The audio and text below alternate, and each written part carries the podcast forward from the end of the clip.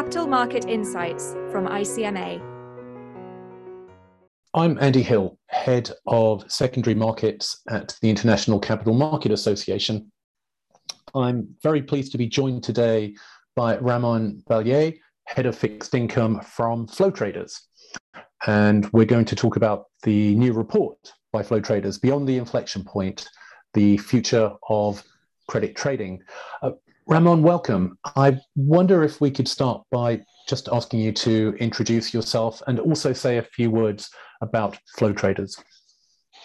Well, thank you very much, Andy. Uh, so, uh, first of all, I really want to thank you for uh, for having me uh, today. Um, so basically, Flow Traders is a leading uh, global liquidity provider across multiple asset classes. Uh, with we trade with over 2,000 counterparties. We operate globally in Europe, US, and APAC. And we are a company that uh, is publicly listed on the Amsterdam Stock Exchange and has uh, over 600 employees. I head up the uh, fixed income division at Flow Traders. I joined three years ago. And in those three years, we, we built a bond market making business, most notably focused on, on credit trading. Now, the report um, is certainly eye catching. Um, I, I, found it fascinating. What was the motivation for the report? And, and, and, maybe for for our listeners if you could if you could summarize some of the main findings. Yeah um, well i'm glad glad you uh, you liked it. And um, uh, so basically um, i think the the idea was that uh, we we see that the bond market continues to evolve and we see some very clear trends. We wanted to give also a perspective from a kind of non-traditional market maker or kind of alternative market maker and really help with uh, the debate that is uh, that is going on currently in the market. And and lastly, we also published this result um, around our Q3 results, where we publicly announced that we are a bond market maker focused on credit trading. So, if if you go into some of the key findings of the report, um, as you mentioned, uh, well, credit markets are kind of approaching the inflection point of electronification in our view. So you have basically, especially focused on European investment grade. We have now roughly 50% of the volumes are being um, executed electronically and 75% on a ticket count basis. And this has only accelerated in our view because of COVID-19. Um, and and uh, basically the survey that we did amongst 100 uh, buy side traders um, basically showed that 64% of the respondents actually increased the amount of RFQs they uh, they traded. And I think we've seen in other asset classes as well that once um, I guess um, you kind of reach a certain inflection point, new innovations start to happen, and this is driven by regulation. It can be driven by better data. Uh, it can be driven by loads of factors and and because of that new things are possible so you have players like ourselves entering um, also these asset classes. And and we quote for example firm which allows new entrants to also on the buy side to execute new uh, strategies. So this is one important finding. Then the other one is algorithmic trading in bonds is gaining traction.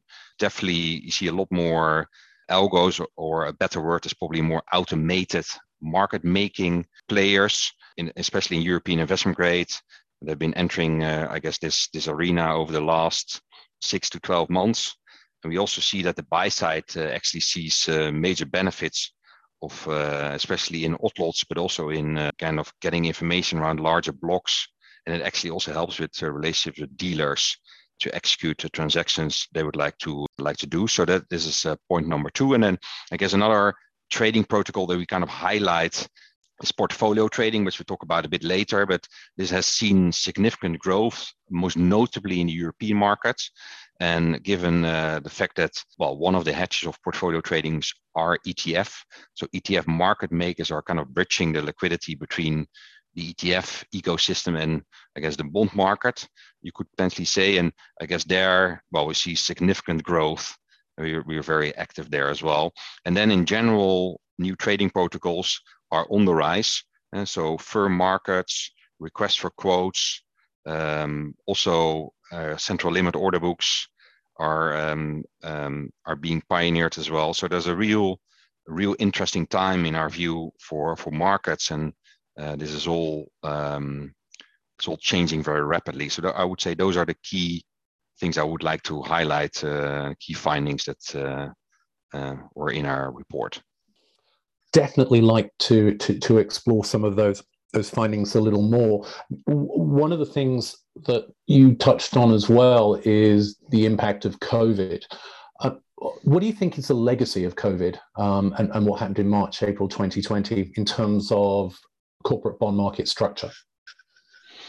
Yeah, we think that um, that is electronic trading has has accelerated because of uh, because of COVID. Uh, that I think this is a really important point. Given if you would look 10 or even 20 years ago when I started, um, if you would have had COVID by then, I guess it would have been really problematic. So now, obviously, I guess a lot of people sitting at home from the buy and the sell side. I think having a good kind of electronic trading infrastructure has only uh, made this even more important. So I think I think this is a really uh, really important uh, fact. Um, I think also the other the other thing we've seen and also regulators as and like IOSCO has been doing a lot of research about I guess the connection between the ETF market and the bond market as well. And I think that also um, we saw a really important uh, fact that I guess we saw that bond markets or like ETF markets were leading very often bond markets as bond prices were very stale in especially in 2020. So the the ETF ecosystem has really proven there to be a driver of bond prices as well, which I think is a, is also an important uh, legacy of, uh, of of March 2020. Yeah, so more. Yeah, so those are the main things I would like to highlight. Just returning to to protocols, um, targeted RFQs have always dominated the, the, the, corporate bond markets as the primary protocol, whether that's whether that's on a telephone, on a message, or through a trading venue. What are you seeing in terms of the evolution of new trading protocols? And and one of the things I think is also really interesting is the the relative importance of of dealer access and and, and how this plays an increasing role in liquidity provision. Yeah, um, really interesting question. So I guess so. We've seen also with kind of new algorithms and different type of players that uh, new trading protocols, like for example, firm prices, are now also active in, uh, in European credit. This is obviously very important because well, this gives you really important pre-trade information because well, you see the price on the screen. That is really where you can trade. It's very different than obviously having indicative prices and then if you um, if you want to execute a transaction, well, you need to RFQ, and then you get the firm price, and then you can execute. So this is this makes new ways of trading important. And also, I think the very important point in in bond markets is obviously that uh, the information asymmetry, you could potentially say, is an important fact. People don't want to show their hand to everybody uh, because it could potentially have an impact. So obviously, if you have firm prices, you don't need to show your hands. You just have a target in mind, and if you want to execute, you execute. So this is an important one. And then related to that, new trading protocols, for example, in emerging market trading, or requests for markets. This is also important because people then don't want to show their hand. These are all things that we already know from the ETF ecosystem. We already quote firm, we quote on uh, exchanges all the time, requests for markets in large size is obviously not new for us. So these are also things that we want to bring uh, to the bond market if that uh, helps investors. And then the other parts where you start to see already the development, and you could say if you quote firm and many people quote firm, well, this is the start of central limit order books in credit. Um, and this is something that obviously we are very used to being an ETF market maker and being quoting on exchanges, which are obviously central limit order books. Um, there, this is something that we would well love to see develop also in uh, European credit, which we are pretty um, um, well, pretty uh, certain it will, at least for a subset of uh, of the universe. And then with respect to access, well, this this continues to be very important. Um, also, obviously, if you quote firm, yeah, then you you don't need from that perspective an axe because well, you quote for that, you could say that is an axe for uh, the size that you quote. But this, this again is important for investors to determine who has potentially the best price. But uh, if markets move towards central limit order books, it becomes in a way more exchange-like, and then I guess the importance of this will diminish. Having said that, it still continues to be very important, I guess, uh, for the larger sizes. One of the protocols that you mentioned earlier, and it's something that we're hearing a lot more about, and it features quite prominently in your report. That's portfolio trading. Could you explain a little bit about the, the evolution of this protocol? And also, is there a risk that, that this is potentially creating greater dealer concentration? Yeah, so uh, yeah, this is a very fascinating uh, new protocol. Um, so uh, in the US market is already, let's say in 2019, uh, of the total, let's say average daily volume, this was already around 2%. Um, and this has grown, I guess, over the last years to 6%. In the European market, it was basically at 0% a couple of years ago, and it has also grown to 6% of the total market. So this means that now uh, in certain months, 15 to 20 billion in European credit are being executed in portfolios. In the US market, their volumes are three times larger. Uh, so you talk about more like 60 billion a month. Um, but it still is a, the similar percentage of the total market. So the, underlying volumes are also three times larger in the US market.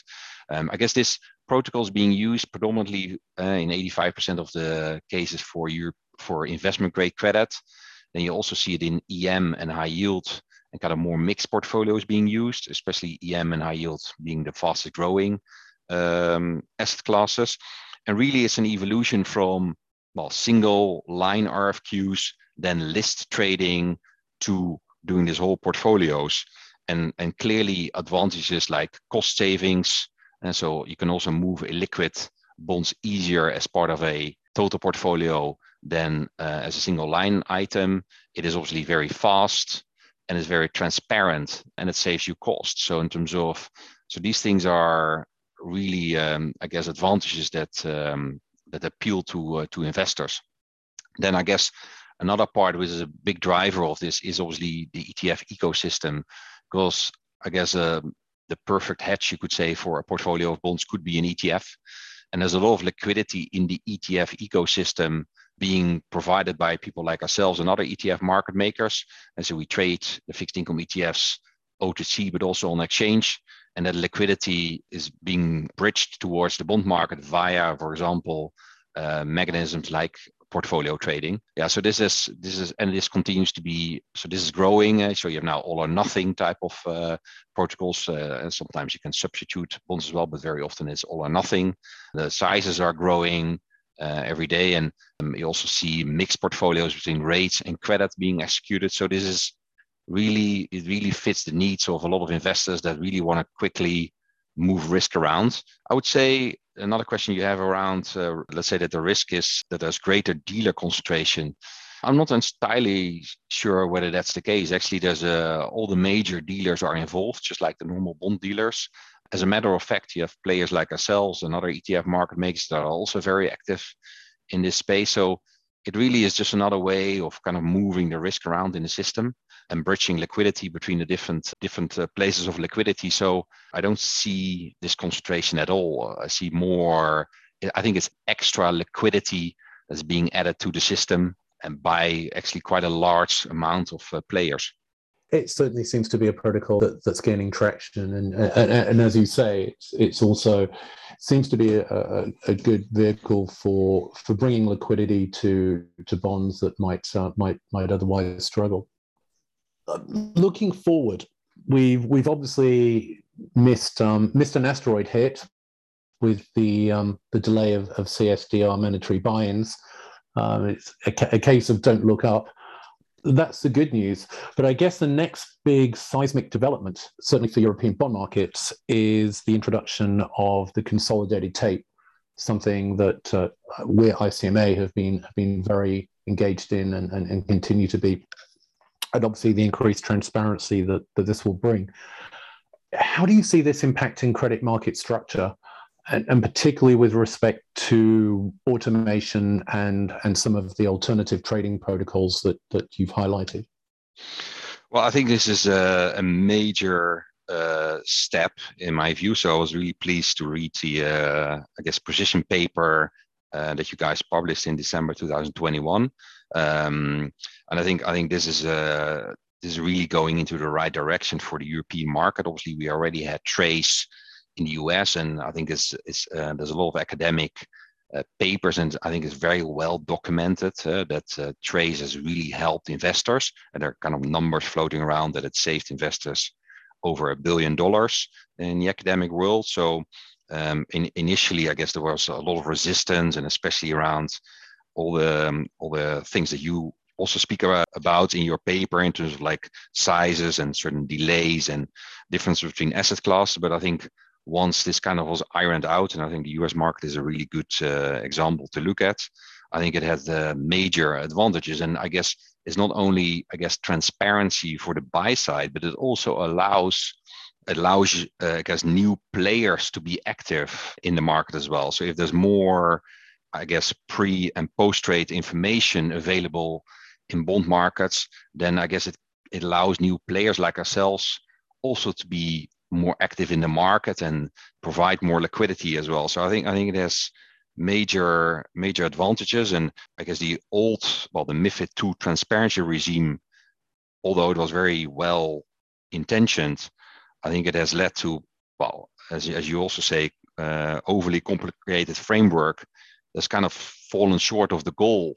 I think there's a real exciting development to uh, to change this and and make I guess, bond markets more transparent and more efficient and more cost efficient. So yeah, we are, I think this is one of the larger developments in our view that's that is going to take place hopefully soon.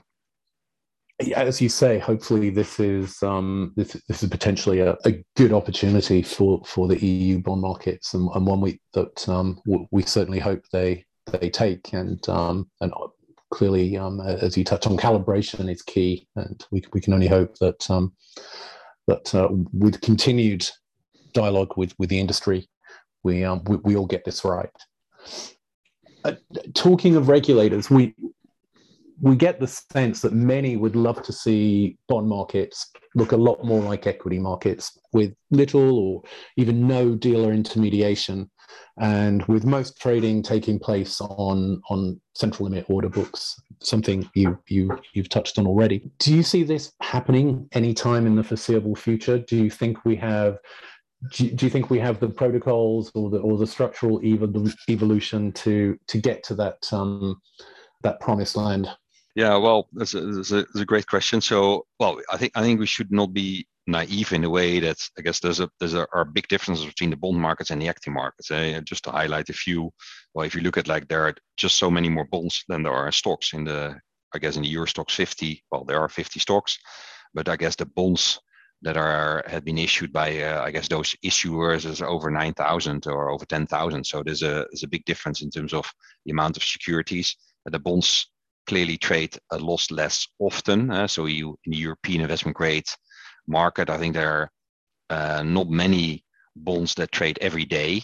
Um, uh, I, I, guess the most traded bonds definitely trade 20, 30 times a day, but they don't. They're, they're not always trade every day. And the U.S. market's not so different. And if and when they trade, I guess they trade in large size. So I guess that's the backdrop uh, of what it is. But I guess if you're going to have more transparency with respect to data, I think that's that's going to help massively. Secondly, this is a general overview that I just uh, made over the bond market, but I think there is actually a subset of, uh, let's say, if you look at European investment grade credit, let's say there are around five to 6,000 bonds, ISINs that trade, um, let's say, on the electronic platforms. And if you then zoom into that, there's, let's say, three and a half thousand that are part of, let's say, indices that uh, are widely followed by investors. And if you then zoom into like another subset of that, which is, well, let's say uh, the top 500 most liquid ones. And if you zoom into there, I guess into an even smaller subset there, you have different dynamics. Those bonds definitely trade more often. They're a big kind of benchmark bonds, large amounts outstanding. They are traded by many different participants, uh, whether it's ETF, uh, market makers, um, but also, I guess, normal uh, bond market makers. So I, I, think there the dynamics are very different. And I think there it's not um, impossible that things will change um, soon. I think that's where you already see, I guess, people like ourselves and others starting to quote firm in those very liquid subsets and well, that, that is the start of, I guess, central limit order books. And hopefully, with more transparency as well, I think it could be possible as well that uh, I guess you have retail participation as well, who could trade like they do in the in the, in the US on central limit order books as well, and and that's all driven by transparency and I guess efficient ways of of trading. So yeah, regulators can play a, a very important role, and I think it's it is very much linked not only linked, uh, it's not the only factor, but it's very much linked to uh, transparency with respect to data and uh, I guess more efficient markets from that perspective. So I, I think it's something that's definitely will happen in the foreseeable future.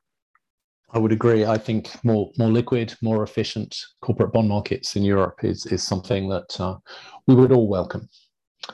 Uh, Ramon, um, thank you for for joining today, um, for providing insights. Um, the the report beyond the inflection point, the future of credit trading, is extremely interesting. I, I would certainly recommend that um, our listeners take take a look if they have not done so already. And, um, and thank you again for uh, for joining today. Well, thank you very much for having me. It, uh, it was an honor. Thank you for listening. For more ICMA podcasts and further information on capital markets, please visit our website icmagroup.org.